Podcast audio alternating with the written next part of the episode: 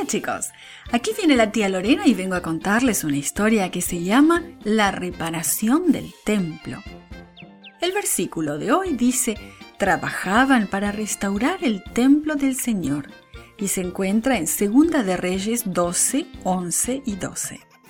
Hoy recordamos que en la familia de Dios trabajamos juntos. ¿Has ayudado alguna vez en un proyecto familiar como, por ejemplo, lavar las ventanas o limpiar el jardín? Sabes, Joás dirigió a su país en un gran proyecto del templo y todos trabajaron juntos. El rey Joás vio algo que quería hacer de todo corazón. Durante los años, cuando los reyes impíos gobernaban a Israel, no cuidaron el templo de Dios.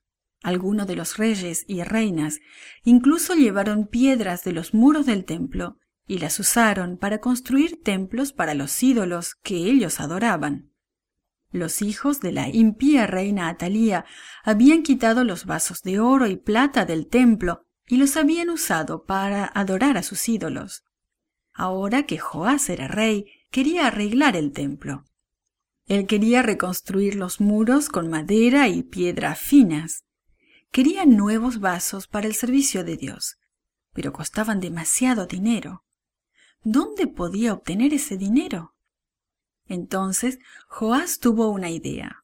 Él había ahorrado dinero para esa obra, pero no podría hacerla solo. Le pediría a todo el país que le ayudara.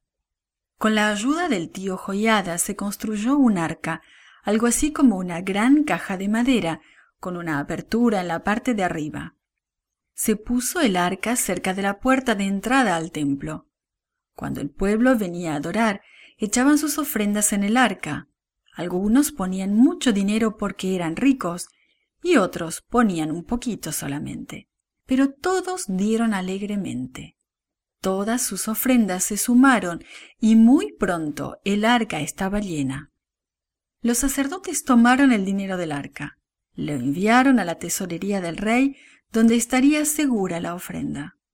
Luego los sacerdotes pusieron el arca vacía de nuevo a la puerta del templo.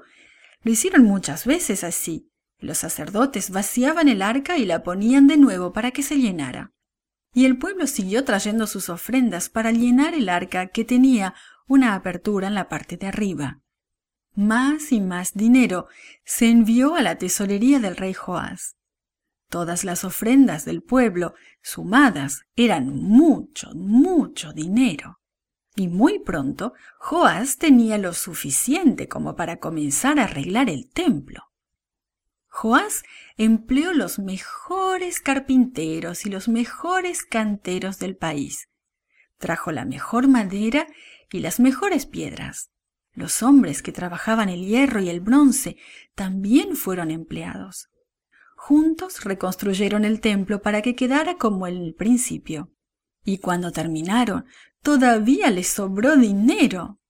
Entonces, con el dinero que sobró, el rey Joás ordenó que hicieran nuevos utensilios de oro y plata para usarlos en el servicio del templo.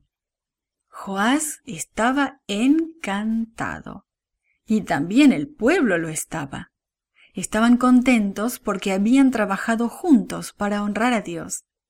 Ellos habían hecho de la casa de Dios un lugar especial y muy hermoso.